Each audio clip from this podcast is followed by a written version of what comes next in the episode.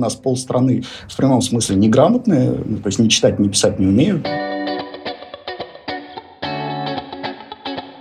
Всем привет, это подкаст Handful Insight, меня зовут Лев Пикалев, и в этом подкасте я встречаюсь с разными людьми из HR-индустрии, и мы с ними говорим о всяких интересных мне и, надеюсь, вам тоже вещах. Перед тем, как начать слушать наш прекрасный разговор, зайдите на ту площадку, где вы нас слушаете, хотя вы, наверное, уже зашли на нее. Найдите место, где можно поставить лайк, оценку, написать отзыв, комментарий и напишите нам что-нибудь, потому что это нам помогает находить новых слушателей, помогает понимать, что вы есть, помогает э, с вами держать связь, э, ну и просто, кажется, это довольно простое, приятное действие.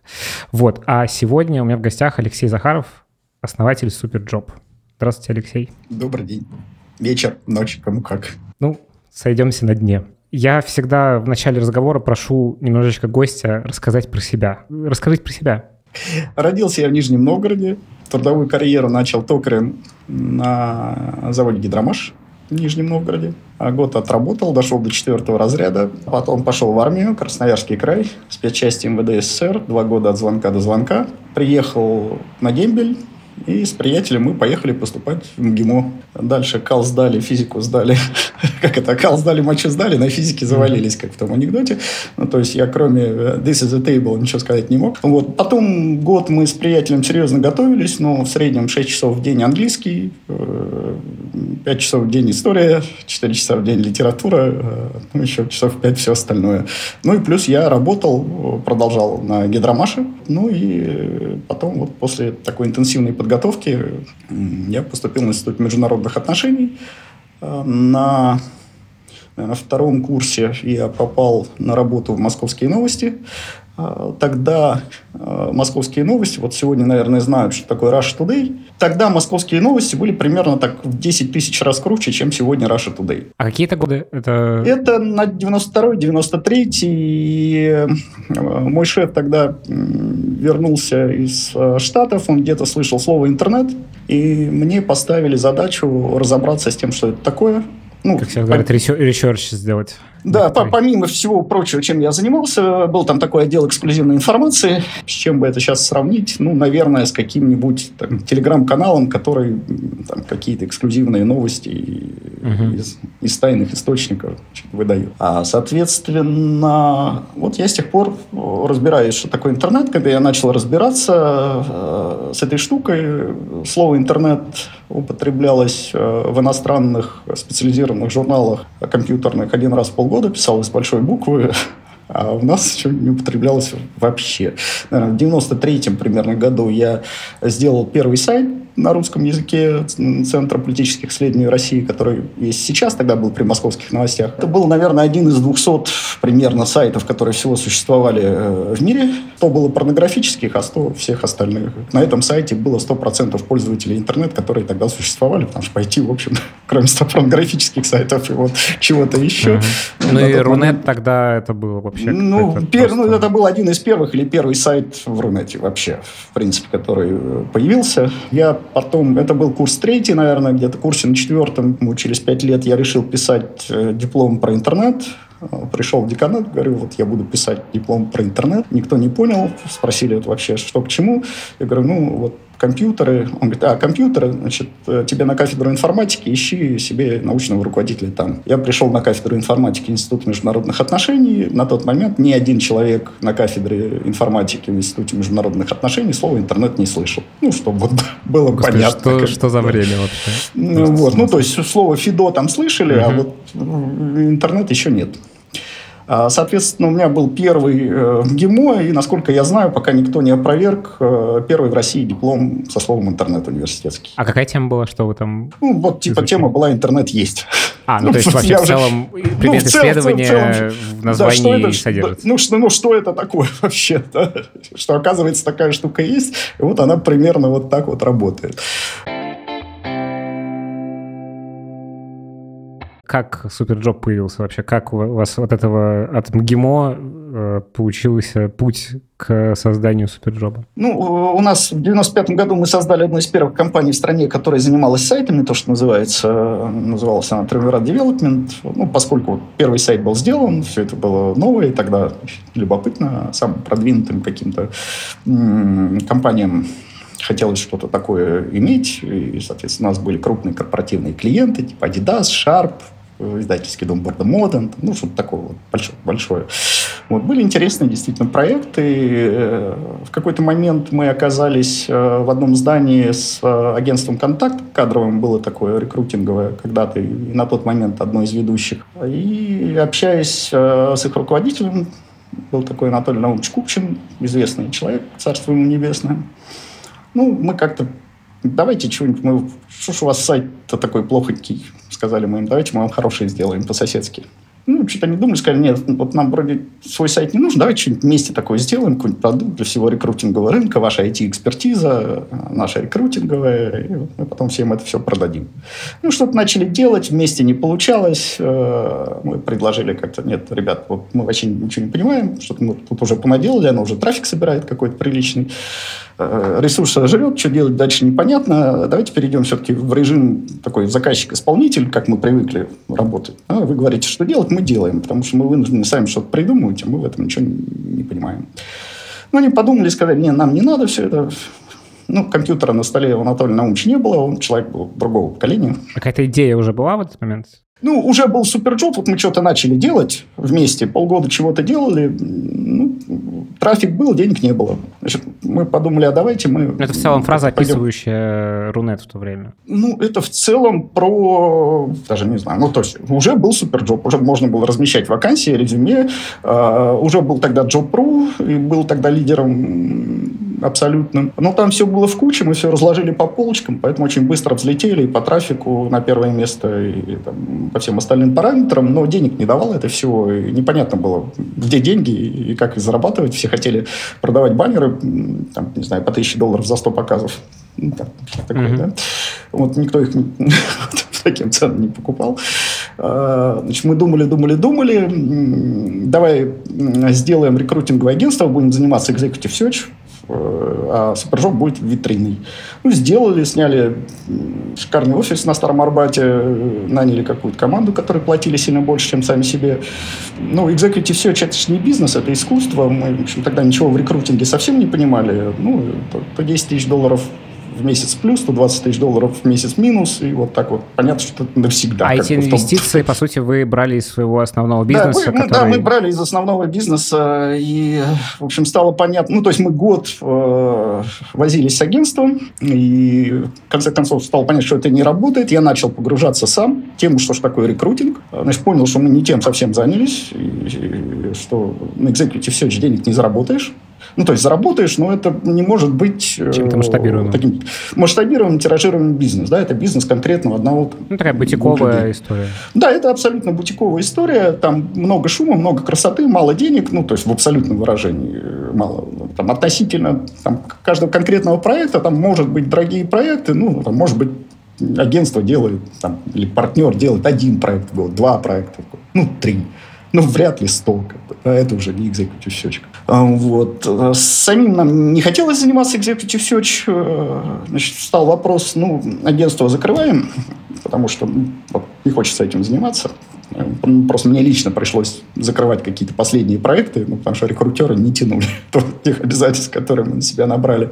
А, вот. Ну и вообще хороший рекрутер – это, конечно, большое счастье и достаточно большая редкость. Ну, на самом деле, хороший врач тоже, в общем... А это до сих пор большая... такая же картинка, да? Да, ну, ну как, ну, вы много знаете хороших врачей, которых можете рекомендовать. На самом деле, в любой, в любой конечно, специальности а, ну, профессионалов высокого уровня, ну, не очень много. Значит, закрыли агентство? Ну, закрыли агентство, пришли с партнером в баню Селезневскую и стали думать, что делать с суперджобом, потому что вот, ну, что, надо закрыть, наверное. Ну, потому что деньги ест, а что с этим делать, непонятно. Ну, и мы сели, разложили так, давай посмотрим, а что у нас есть. У нас есть самый посещаемый вертикали, как это говорится, ресурс. А это какой есть... объем трафика, просто порядок? Это Ну, это там в 10 раз или 20 раз меньше, чем сейчас. Ну, ну да. На тот момент это, ну, не знаю, если сейчас э, на пике э, размещалось под, э, не знаю, миллион вакансий только, да, то тогда... В, это в какой в месяц, типа? Ну, это вот одновременно находящихся... А, в смысле, активных вакансий. В... Активных а. вакансий, да. Ну, тогда, ну, 5 тысяч, например. Угу. Ну, это, это по меркам того это интернета, это, это... Ну, то есть это там конец э, там, 2000 год или там, 2001, что-то такое. Самая большая база вакансий, самая большая база резюме, э, значит, вот это есть. Э, самые лучшие отзывы от рекрутеров, денег нет. Ну, давай попробуем брать за это деньги. Просто за то, что мы делаем. Сказать, на тот момент э, в русскоязычном секторе интернет никто ни за что денег не брал. Ну, то есть не было ни одного проекта, который бы брал деньги за информацию. То есть какие-то попытки электронной коммерции были, ну, то есть попытки продать холодильник через интернет были, а попытки что-то убрать за paywall даже ни, ни одной попытки не было. Ну, и мы подумали, а что мы теряем, в конце концов? Ну, давай еще помучимся немножечко. Соответственно, это был 2002 год, если я правильно помню, где-то октябрь-ноябрь. А за месяц мы сделали в первом приближении простейший биллинг, и с 1 января 2003 года, если я правильно помню, мы перешли на коммерческие условия. Работы с после... компаниями, то есть компания платила компания, деньги, чтобы компания, размещать. Да, компании платят деньги, и у нас было на 31 декабря 5 тысяч вакансий э, размещено бесплатно, а на 10 января, ну, там 20 за деньги. Uh-huh. И то, значит, от все-таки наших близких друзей, в том числе от агентства «Контакт», кто первые же заплатили нам какие-то денежки, в общем, примерно понимаешь, что мы делаем, ну, еще кто-то. Вот. Рынок рекрутинговый, вот чисто агентство, сказали, ну что, не, мы платить за это не будем, ну, потому что все бесплатно, в большинстве своем, не все. Вот. А корпоративные клиенты медленно, медленно, медленно сказали, ну, а что ж, мы за все платим, рано или поздно мы понимаем, что за это придется платить. В общем, за хороший сервис надо платить. И мы за январь 2003 года заработали денег больше, чем э, за весь предыдущий год на рекламе, баннерах, спецпроектах и все остальное. Стало понятно, что, в общем, мы сделали правильный выход, и, ну, и дальше пошел рост, рост, рост, рост. Ну, это если вот очень кратко, потому что, конечно, можно рассказывать про историю Суперджоба, все-таки 20-летие очень много каких-то лирических, веселых историй. Я многократно рассказывал, если кому-то подробности интересны, есть такой замечательный, многим знакомый Максим Спиридонов, э, Нетология Group X, а у него когда-то был подкаст про нетологию, там, наверное, штук 200 подкастов по часу длиной. Сейчас он это похожие вещи делает в видеоформате, тогда было в аудио. Вот один из первых подкастов, номер 13, э, который он делал, было интервью со мной часа на полтора, вот только про историю SuperJob с подробностями. Я думаю, что это все можно найти, Супер. послушать, если, если кому-то вот действительно интересны тонкие какие-то живые подробности, что там, как, чего происходило. Что из себя сейчас SuperJob представляет? То есть это какого размера компания, сколько людей задействовано? Ну, это около 300 человек, наверное. Раньше я говорил так, ну, это вот 300 человек, значит, 200 в офисе, 100 удаленно примерно. Сейчас, ну, 20 в офисе, остальные неизвестно где.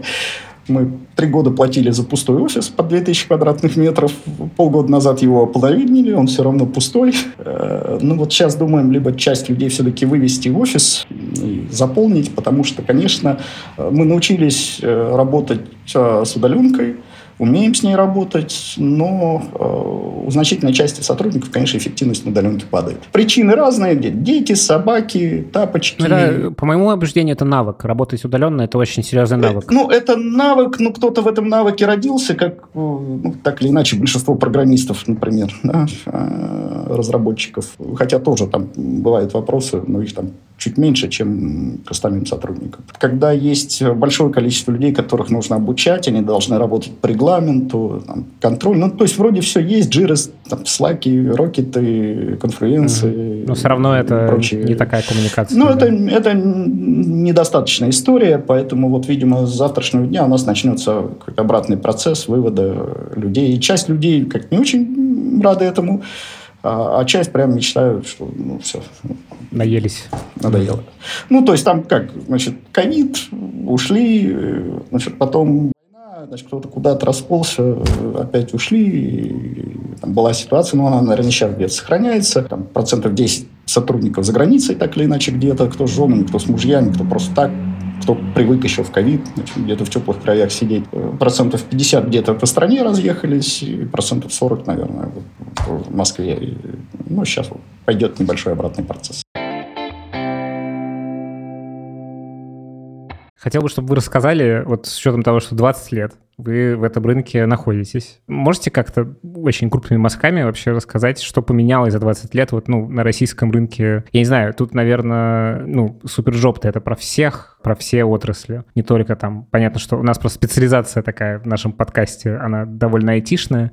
Можем тогда заостриться именно на рынке IT, а можем и как-то в целом какой-то такой, в общем, хочется историю немножечко понять. Ну, как, на самом деле, как, с одной стороны, много чего произошло. С другой стороны, принципиально, если мы берем рекрутинговый рынок, ничего нового не произошло. Ну, то есть появляются, конечно, какие-то новые проекты, ну, вот тот же самый HandFlow, да, замечательный. Но новых сущностей не появляется, поэтому если брать вот, ну, непосредственно там, нашу историю, Superjob, HeadHunter, ну, мы тюнингуем то, что было придумано 20 лет назад, сказать, что здесь есть какие-то супер прорывы такие вот прям супер-супер. Нет, ну, для суперджоба, например, мы а, вот сейчас а, перешли с июля на новую бизнес-модель, а, потому что когда-то мы придумали, ну, не мы придумали, но первые применили в России бизнес-модель брать деньги за время размещения вакансий, ну, и дальше там все ее оттранслировали, типа Циана и, и так далее, да, ну, Headhunter, Авито.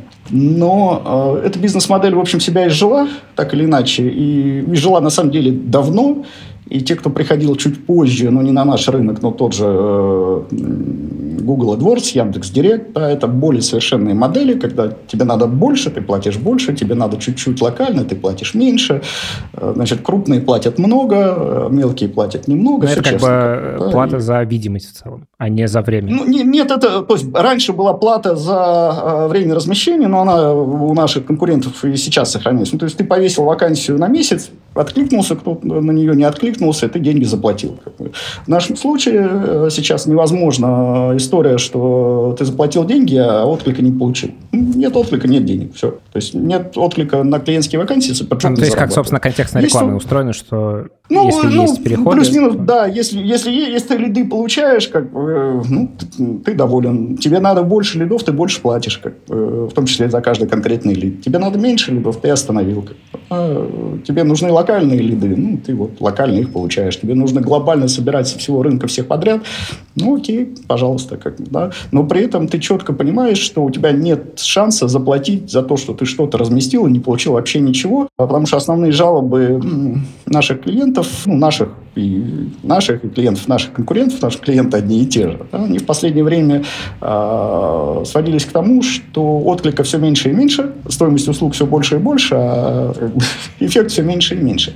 Э, все меньше и меньше эффект, он, э, в общем-то, объясняется тем, что экономика худо-бедно развивалась, и появлялось достаточно большое количество компаний, достаточно стабильных, откуда люди уходить не очень хотели, да, соответственно, чего-то менять. Дальше ковид, и он очень сильно там перетряс рынок труда, как бы. А дальше а, кроме того, демографическая яма, как бы, да, кроме того, ну, в моменты любых кризисов а, люди в принципе неактивно не хотят менять работу, они очень неактивны. А компании даже в кризисе всегда есть бенефициары, которые активно подбирают персонал. И, ну, в общем, так или иначе, стоимость услуг по подбору персонала растет. Не только в нашем сегменте, а в принципе сложность подбора персонала растет. Потому что его нужно все больше и больше, а как бы производительность труда в целом достаточно невысокая. То есть нельзя сказать, что у нас дефицит кадров во многих отраслях. Слушайте, ну мы плитку в центре Москвы перекладываем 4 раза за зиму. Какой дефицит кадров? Ну, то есть, но в этом же э, за это неплохо платят, видимо, раз перекладывают плитку 4 раза, бюджеты сливаются дичайшие, как бы, в том числе значит, на оплату труда тех, кто делает абсолютно бесполезную работу. Это не единственный пример там, дикого количества бесполезной работы, которая происходит в стране за огромные деньги, а это все оттягивает на себя, в общем, достаточно большое количество людей, которые могли бы создавать какие-то там материальные ценности, полезные, что-то разумное, доброе, вечное. А, ну, соответственно, вот из каких-то инноваций, э, которые последние такие значимые, да, это вот изменение бизнес-модели. Ну, Авито уже тоже идет следом за нами, я так понимаю. Ну, думаю, HeadHunter в ближайшее время тоже подтянется, потому что клиенты заставят в эту же сторону идти. Ну, следующий этап – это чисто аукционная модель, там то же самое, что сейчас еще это не аукцион, но оплата фиксированной стоимости за каждый конкретный отклик, а дальше будет аукцион. Но это уже, по сути, совсем как контекст. Ну, это в планах. Ну, ну это то, ну, как бы то же самое, что Яндекс Директ, Google AdWords, э, или там во ВКонтакте аукцион, или в Фейсбуке аукцион, но просто со своей, естественно, спецификой, а, ну, поскольку есть нюансы, конечно, какие-то. Ну, в принципе, тот же самый. Окей, тогда давайте сейчас в сторону бизнеса, вот с учетом того, что вы сказали, что последние сколько получается уже? Три года, да, происходит это вот. Черные лебеди стали не черными уже, а какими-то, в общем... Лет... Просто летают, да. как чайки а... вокруг. Как, как, как вороны. Что вы видите с точки зрения бизнеса вообще в России? Что происходит? Э, вот с учетом последних трех лет, э, какие видите тренды? Слушай, ну, очень разное происходит, потому что, конечно, и ковид, с одной стороны, ударили по рынку труда серьезно, с другой стороны, очень по-разному, потому что ковид – это такая была чисто Э, ну, надуманная история э, с точки зрения рынка труда, да, ну, то есть, э, поскольку никто ничего не понимал, ну, во власти, да, а истерия нагнеталась, то вот эти все локдауны, всем сказали, мы все умрем, работать нельзя, значит, денег нет, но вы держитесь. А, и тогда, конечно, огромное количество работодателей, и маленьких, и средних, и в том числе и очень крупных, понаделали большое количество ошибок в плане персонала, то есть пошли резкие сокращения, увольнения, и на пике безработица взлетала там, миллионов до 15 человек. Очень много. А обычное значение безработицы какое? Ну, обычное значение, оно такое, цифра от лукавого, ну, там, 2 миллиона, 3 миллиона. Ну, практически 10 раз. И то такая безработица, ну, понимаете, в Москве безработицы нет и не было никогда. Как бы. Ну, тогда и в Москве появилась. А вот, например, на Карачаево-Черкесии это вообще никак не отразилось. Там, как вот люди э, жили, так, так и жили. Да? Поэтому э, в России нет никакого единого рынка труда. Рынок труда Дагестана и рынок труда Санкт-Петербурга не имеют вообще ничего общего. Или там рынок труда Алтая и Нижнего Новгорода. Это разные планеты, совершенно с разными поведенческими паттернами, абсолютно все другое. Вот. А у нас, ну, и законодательство единое, трудовое для всех. Как ну, то есть там... Никаких нету диф- дифференциации никакой нет с учетом этого. Ну, с точки зрения законодательства нет, поэтому там, конечно, ну, мы год тратим на всякие программы поддержки рынка труда, э, там, еще чего-то, обучение тех, кто под риском организации общественных работ, еще что-то, 100 ярдов плюс, это все унитаз.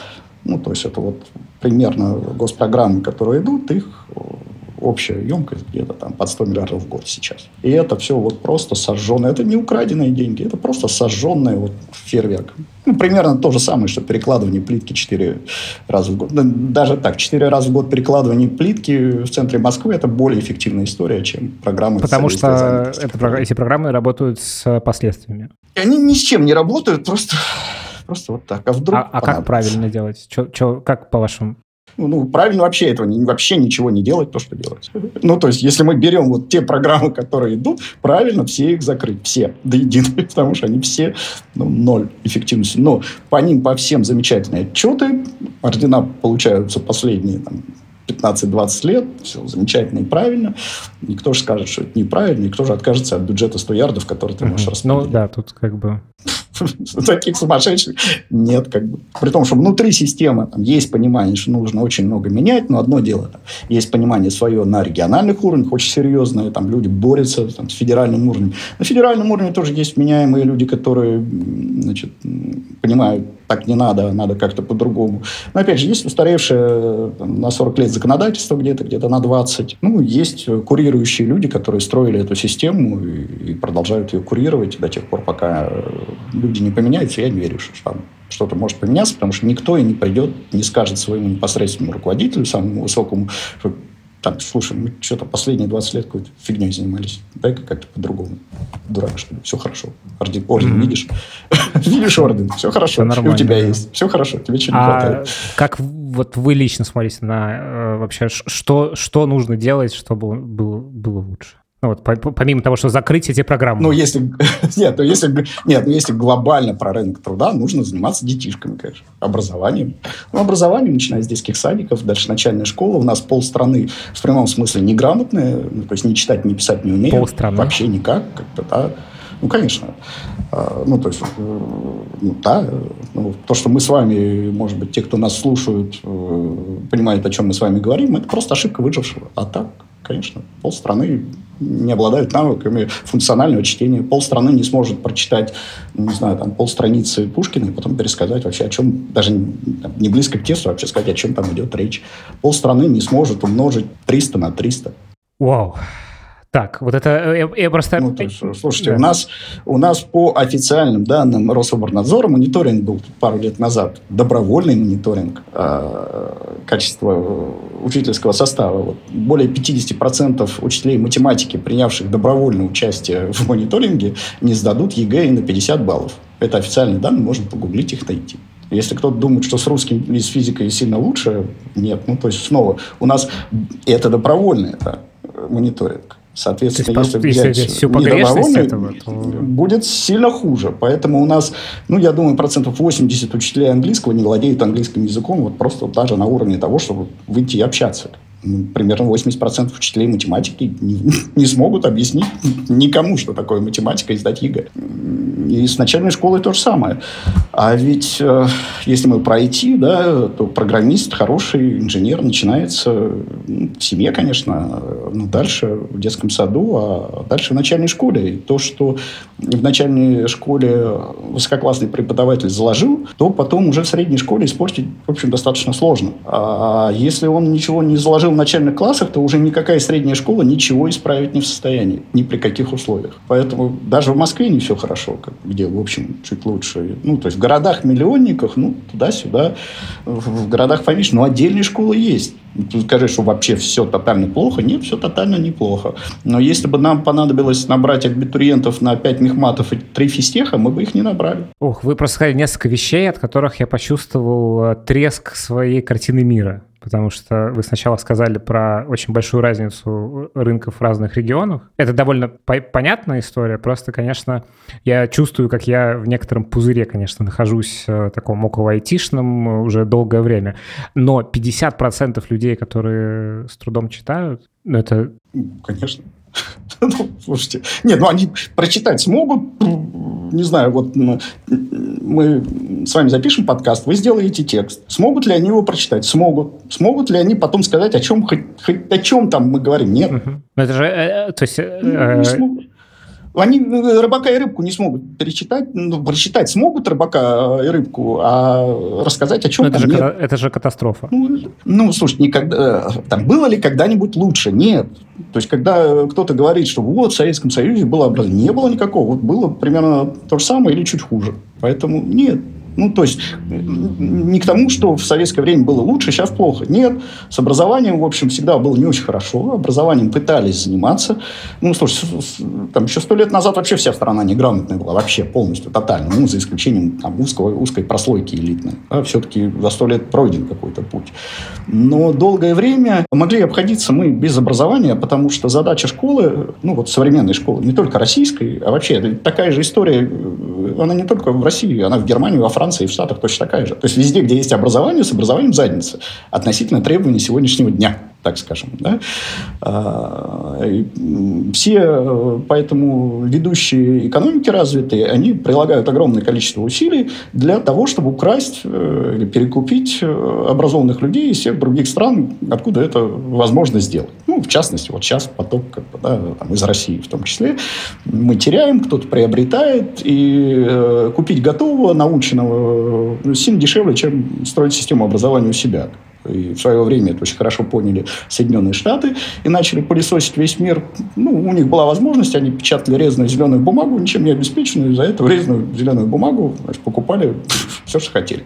Значит, сейчас этим же путем идет Китай, тоже пылесосит весь мир на тему кадров и предлагает уже денег сильно больше, чем Штаты для некоторых историй. А мы пока, ну, у нас какой-то карго-культ в образовании, мы значит, увеличиваем количество бюджетных мест найти специальности в вузах, а кого учить кем, будем? Кем учить? учить некого. Ну, кем учить? Ну, то есть, но это все начинается, в общем, в школе. Да? Статус учителя, требования к учителю, э, зарплата учителя. Это все абсолютно недостойно относительно сегодняшнего дня.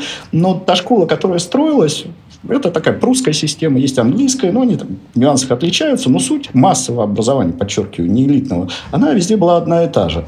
Значит, вот у нас промышленная революция, вот у нас есть э, большое количество неграмотных, но инициативных крестьян, они переезжают в города, олимпинизируются, э, они нужны нам на заводах. Значит, э, задача школы – научить их читать и писать ровно в том объеме, чтобы они смогли прочитать инструкцию простейшую к станку, и при этом тотально убить у них инициативу, просто чтобы ни в коем случае никаких лишних кнопок не трогали, и мозг, чтобы был тотально выключен, потому что он вредит. Есть инженер, инженер написал, значит, что надо делать, отдал рабочему, рабочий делает так, как написано. Если он начинает вправо-влево куда-то двигаться, значит, он либо что-то испортит, либо революцию начнет делать. Поэтому не надо как бы, да, вот этого всего. Поэтому это так не артикулировалось, но по факту, значит, школа... Именно такую задачу вот выполнял. Вот, э, она, ну да, ну она была для своего времени, она была продвинута очень, да, когда вся эта система школьная обычная создавалась, то есть читать, писать научили, как бы, там, какую-то гигиену соблюдать научили, все, как бы, три класса образования вполне достаточно.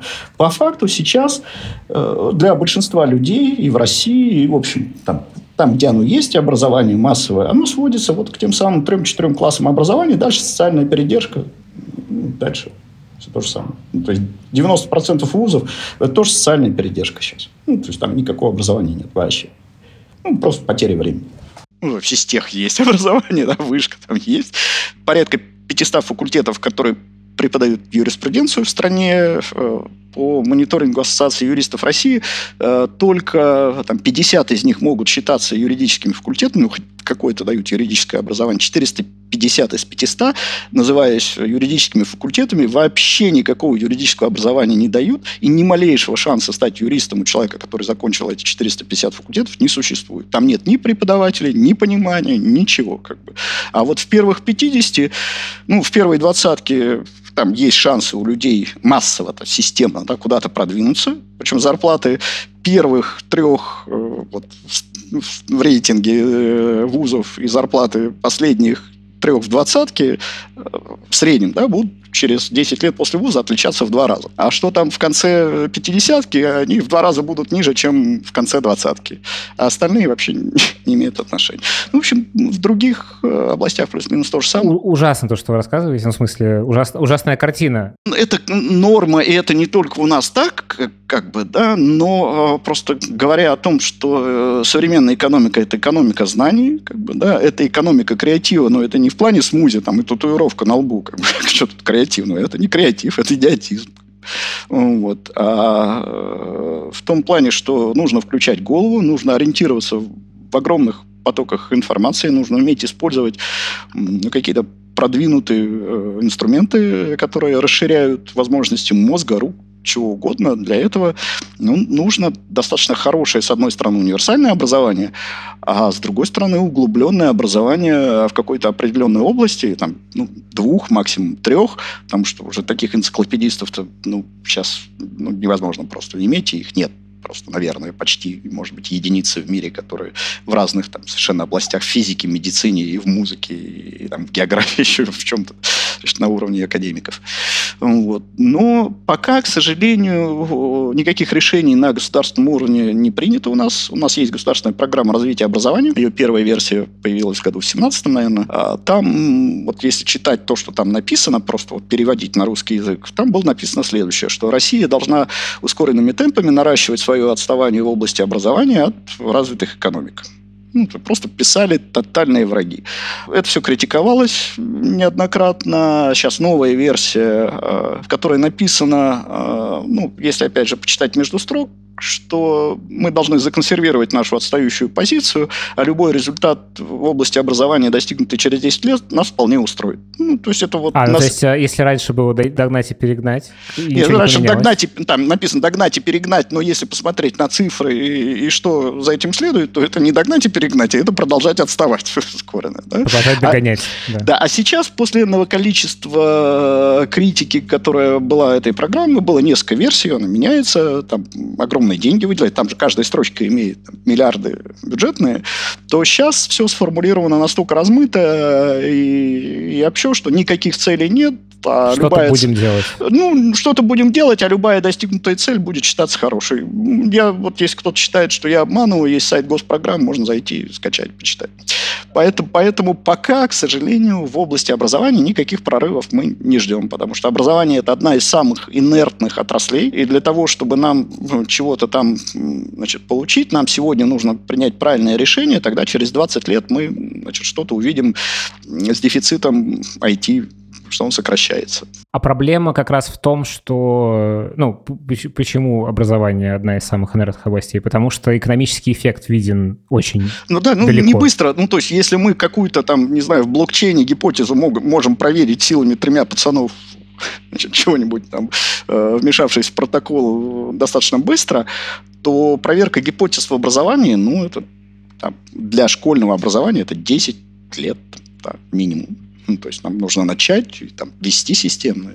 И, и даже не 10, потому что вот школа, потом там что-то дальше, и потом какой-то вот эффект, который мы можем посравнивать. Понятно, что какие-то реперные точки можно очень быстро замечать, но так или иначе эффект какой-то экономический, ну, это 10, 15, 20 Ну да, лет. тем более, что она же не в вакууме существует, есть еще куча вещей, которые влияют на результат исследования ну, и шум. В том, в том числе. Да. То есть это долгая инвестиция в образование государственные, они, ну, не менее долгие, как, не знаю, в разведку, недр, там, да, вот какие-то там в атомную промышленность. А какие-то есть, есть это... примеры в мире, где с этим лучше? Где лучше умеют Сингапур, но ну, это маленькая история. Ну, в некотором роде Китай современный, да. То есть там своих проблем хватает, ну да, Китай. А, ну да, и это видно, собственно, с точки зрения экономики. Ну, это видно да. скорость роста экономики, да. причем не просто экономики, да, высокотехнологичных историй. И э, поскольку э, Китай не может в силу разных большого количества обстоятельств э, тупо покупать мозги так, как это делают Штаты, например, им приходится на своей территории развивать э, высококачественное образование. Обстоятельства это... в смысле, там, я так понимаю, что часть из них про вообще в целом перспективу столкновения разных миров, во-первых, во-вторых, культурные ну, особенности. Ну и культурные особенности, и языковые особенности. Ну, конечно, то, топ, топ они стараются покупать и делают это весьма успешно. Как мы. Но если говорить о массовом, массовых каких-то вещах, то э, массовая миграция в Китай программистов, ну, туда-сюда, и то, в общем, вот Штаты предпочтительнее, все-таки английский язык в базе, и если ты айтишник, ты, ну, наверное, как-то там с английским обращаешься. Топов, да, покупаем, которые учат, э, но э, нужны свои, всех не купишь, причем нужны свои много, надо не просто догонять, а еще перегнать, ну, при этом не спеша. А, соответственно, там а, образование в приоритете, в дичайшем. Это в чем выражается? Ну, в том, сколько качественного образования и сколько университетов э, создается на уровне физтеха. Серьезные очень затраты, инвестиции. То, как популяризируется образование среди населения последней истории, когда Китай вводит ограничения и запрет на излишнее образование. Ну, то есть они уже, в общем, свою задачу решили э, и начинают достаточно, ну, уже начали достаточно жесткую регуляторику образовательной сферы коммерческой. Это отдельная большая история, очень интересная. Просто там, кто интересуется образовательными историями, очень рекомендую посмотреть последние два года, что происходит э, в сфере образования в Китае. Это прям космос. То есть они сначала развили свою до неимоверных пределов, в том числе капитализации, коммерческую сферу образования. Дети учились по 28 часов в сутки. Значит, дальше они начали это все ограничивать. То есть нельзя заниматься математикой после 9 часов вечера онлайн. А, то есть нас настолько это... пошел как бы в обратную да, сторону. Нельзя, выход... нельзя выходные дни. А, на самом деле уже давно запрещены все иностранные образовательные программы для младшей средней школы. Ну, то есть свинка Пеппа, расстрел. Как... Ну, то есть не совсем так, но, в общем, можно огрести. Поэтому а, вот у них импортозамещение в области образования, в том числе культурологическое, это с одной стороны, то есть есть свое. С другой стороны, э, в какой-то момент капитализация китайских образовательных платформ, которую за последний год Китай регуляторы сдули подешевле раз в 100 примерно. Ну, там она чуть ли не превышала капитализацию всего американского образовательного рынка. Ну, то есть, либо была сопоставима с ней. Это только на американских биржах, а еще есть Гонконг, там, китайские и прочие истории. Значит, там ну, капитализация в 100 миллиардов долларов, это как бы ни одна, ни две площадки было. А, вот. Ну, то есть там очень серьезно все с этим. Ну, Индия там тоже, кстати, не сильно пытается отставать в этом. Вот. Но они э, поняли, что у них сейчас, э, например, в перспективе э, в плане математики абитуриентов на 100 физтехов. А нахрен не, надо вообще? Ну, не надо. Ну, то есть им для того, чтобы быть первыми в мире, достаточно иметь у себя на территории, ну, условно, там 10 физтехов, 10 массачусетцев, а у них уже на 100 в перспективе. А что? Ну, это же неокупаемые инвестиции родительские и государственные. А кто работать будет? Ну, там, ручками-то тоже надо много чего делать. Поэтому они в том числе и поэтому э, вот они на 20 лет вперед смотрят и понимают, что задел сделан такой, что просто охренеть. И им столько уже не понадобится для того, чтобы быть первыми в мире в области науки. А у них же нет задачи э, вот, быть первыми, потому что вот, вот первыми недосягаем сто раз. А нафига? Достаточно обходить там в два раза всех остальных вместе взятых, и никто никогда не догонит. Ну, то есть они очень прагматичные в этом плане. Вот. Но опять же, я сейчас многие вещи упрощаю, но там очень много интересного, что происходит, произошло, на что следовало бы обратить внимание. Но они идут, на самом деле, опять же, по инструкциям Ли Кван Ю, по сингапурским, ну, с поправкой на масштаб. С точки зрения России, вот э, по вашему ощущению, если уже, конечно, картина в целом вырисовывается довольно мрачная, что делать? То есть вот как вам кажется, какие шаги нужно предпринять, чтобы улучшилась ситуация ну, образования? Ну, задачу, ну, первое, ставится какая-то стратегическая задача. Россия все-таки огромная страна с огромными ресурсами, э, с практически, ну, мало есть отраслей, которые у нас не представлены, и мы можем и могли э, потенциально очень много себе позволить, если не будем ну, 100 миллиардов же здесь, там плитку перекладывать по 4 раза там, да и даже если будем, все равно очень много можем себе позволить. Нет постановки задачи. Mm-hmm. Ну, то есть как бы нету стратегического ну, есть, планирования действительно. Ну, стратеги... да, стратегически непонятно, а, а чего хотим-то. Ну, то есть пока стратегическая задача не поставлена, она не декомпозируется до каких-то там более мелких вещей, типа зарплаты учителя младших классов. Она может быть в целом сформулирована с учетом того, что, ну, условно, там, экономическая система, банковская система, э, правовая система, что это все очень такое какое-то... Ну, ну, оно уже все под какие-то задачи может, конечно, но что? Ну, вот мы какую-то должны сформулировать цель. Ну, например, то есть в отличие от, ну, какой-нибудь там Латвии, Эстонии или Литвы, при всем уважении, которые, ну, никаких задач формулировать не могут, каких-то вот масштабных, как бы, да, ну, просто ресурсов нет. Россия может формулировать большое количество масштабных задач. Ну, типа, вот у нас должна быть самая большая продолжительность качественной жизни в мире, там, 1935 году. Ну, вот можем сформулировать, можем. Можем посмотреть. И... Ну, звучит очень не, не, очень не по-русски такая задача. Как-то... Ну, как, ну, можем сформулировать, можем. Можем сконцентрировать зада- ресурсы для решения этой задачи. Ну, почему нет? Вполне. Ну, у нас одна из самых мощных атомных промышленностей в мире. Есть и будет еще долго. И ей не дали развалиться. Ну, она же есть. У кого она есть? Ну, есть у Штатов, есть там Франции, у Германии, ну, тоже у нас покупают много чего, как бы, да? Ну, то есть в Китае что-то есть. Ну, даже та же самая IT-история, как бы, понятно, что с хардом у нас, в общем, плюс-минус тяжело, но подождите, Яндекс есть в России, в Китае э, и в Штатах, все остальные в заднице. Ну, то есть Яндекс, ну, ну условно. Ну, имеется да, в виду как... По, по, да. Поисковая система такого уровня, которая, в общем, ну, вот, что мы знаем? Есть Китай, есть Штаты и есть Россия третьей страны нет. Ну, то есть, где там? Мы что-то слышали про немецкий Яндекс? ну, не знаю, может, что-то есть, как бы. Мы что-то слышали про немецкий SuperJob или Headhunter? Что-то там нет масштабных историй. Мы что-то слышали про ВКонтакте в Испании? Что-то ничего не, слышали, да? Поэтому там монополизм где-то Штатов, где-то Китай. И Россия в плане, ну, во всяком случае, вот э, инженерной школы, айтишной, это одна из там немногих суверенных стран, ну, может, там вот на пальцах одной руки можно посчитать, но если у нас э, суверенитет, да, в отличие там от многих-многих-многих, там, большинства европейских стран, у которых суверенитетом не пахнет вообще никаким. То есть, да, мы сильно зависимы от технологий, каких-то базовых там, операционных систем. Ну, мы чего создали здесь? в общем, весьма серьезная. Значит, э, цель нужна, какая-то стратегическая ну, нужна, долгая. Ну, нужна цель, при этом Россия, опять же, с учетом э, масштабов страны, э, так или иначе, да, населения мало относительно масштаба страны, ну, в общем, тоже не 2 миллиона. Мы можем ставить себе не одну, не две, не три, не пять, там, не десять масштабных задач, но они должны быть очень четко сформулированы, очень четко понятны э, для того, чтобы и чиновники, и население четко понимало, а вот да, детей сюда учить, ну потому что вот за этим будущее. Пока, к сожалению, мы не видим стратегически каких-то внятных формулировок, а чего мы сами хотим. Ну, то есть каждая конкретная семья что-то для себя формулирует, а, ну вот так, чтобы вот мы сейчас в космос полетим. Не полетели.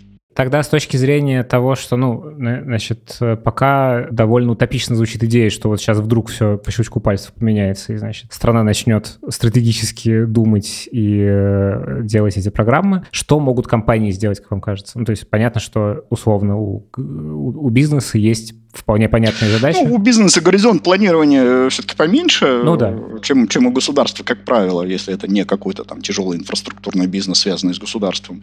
Ну, а что они могут сделать? Они могут качественно работать. Не, ну, не знаю, может быть, какие-то ну, свои По-человечески к людям относиться. Не, не, ну, слушайте, свои школы – это бред. Я ну, уже достаточно много лет назад был на совещании в Минтруде вместе с Минобром, э, или в ТПП совещание был не, не Минтруд, совещание в торгово-промышленной палате, а Минобр, э, Минтруд и HR-директора крупнейших, э, значит, самых крупных предприятий как раз вот на тему что-то там образования обсуждали. У них у всех свои ПТУ, у некоторых там свои университеты корпоративные, еще что-то. Да? И там, в общем, звучало все одно и то же в адрес Минобра или Минпроса или что там. Значит, вот HR-директора все говорили, слушайте, вот да, есть у нас свои ПТУ, но это от безысходности, потому что система образования не поставляет кадры. Ну, ну хоть... это такой костыль, по сути. Да, слушайте, говорит, мы платим до хрена налогов, как бы. Обеспечьте нас базово подготовленными людьми, которые умеют читать и писать. Я опять упрощаю немножко. Да, ну, об этом речь. В государственной системе, ДПО, там, СПО. Но обеспечьте людей с базовой подготовкой, а там дотянуть их до того, чтобы они умели обращаться с конкретным оборудованием, мы дотянем.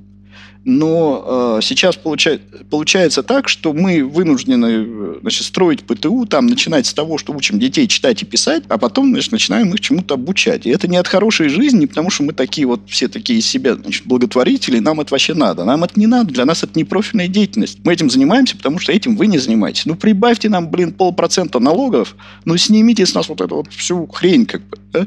потому что мы тут больницу строим, потому что государство ее не строит. Тут мы, ну, налоги зачем зачем мы платим? Ну, вот это вот все вокруг вот этого крутилось. Ну, это было больше 10 лет назад, ничего не поменялось сейчас особо. Ну, снова, опять, мы одни такие, нет, если бы у наших конкурентов все было сильно лучше, чем у нас, ну, страновых конкурентов, как я говорю, нас бы уже давно не было. И в данном случае, говорит, вы пессимист? Да нет, я вполне себе оптимистичен. Ну, то есть, я реалист, да? То есть, я говорю, вот оно. Когда мы понимаем, как оно, на самом деле, мы можем что-то с этим сделать. Когда мы начинаем, а, там у нас все хорошо, или у нас все плохо. Да нет, у нас ни хорошо, ни плохо. У нас вот, вот по-другому могло ли быть? Нет. Это нормально. Дальше, может ли быть сильно лучше? Может. Для этого надо понятные какие-то шаги предпринять. Раз, два, три. Спасибо вам большое. Не за что, вам спасибо. Это был Алексей Захаров, основатель SuperJob. Слушайте нас на всех подкаст-площадках, э, оставляйте отзывы, пишите оценки и услышимся в следующий раз. Спасибо большое. Всем пока. Спасибо, коллеги. Всем хорошего дня, недели, месяца, года.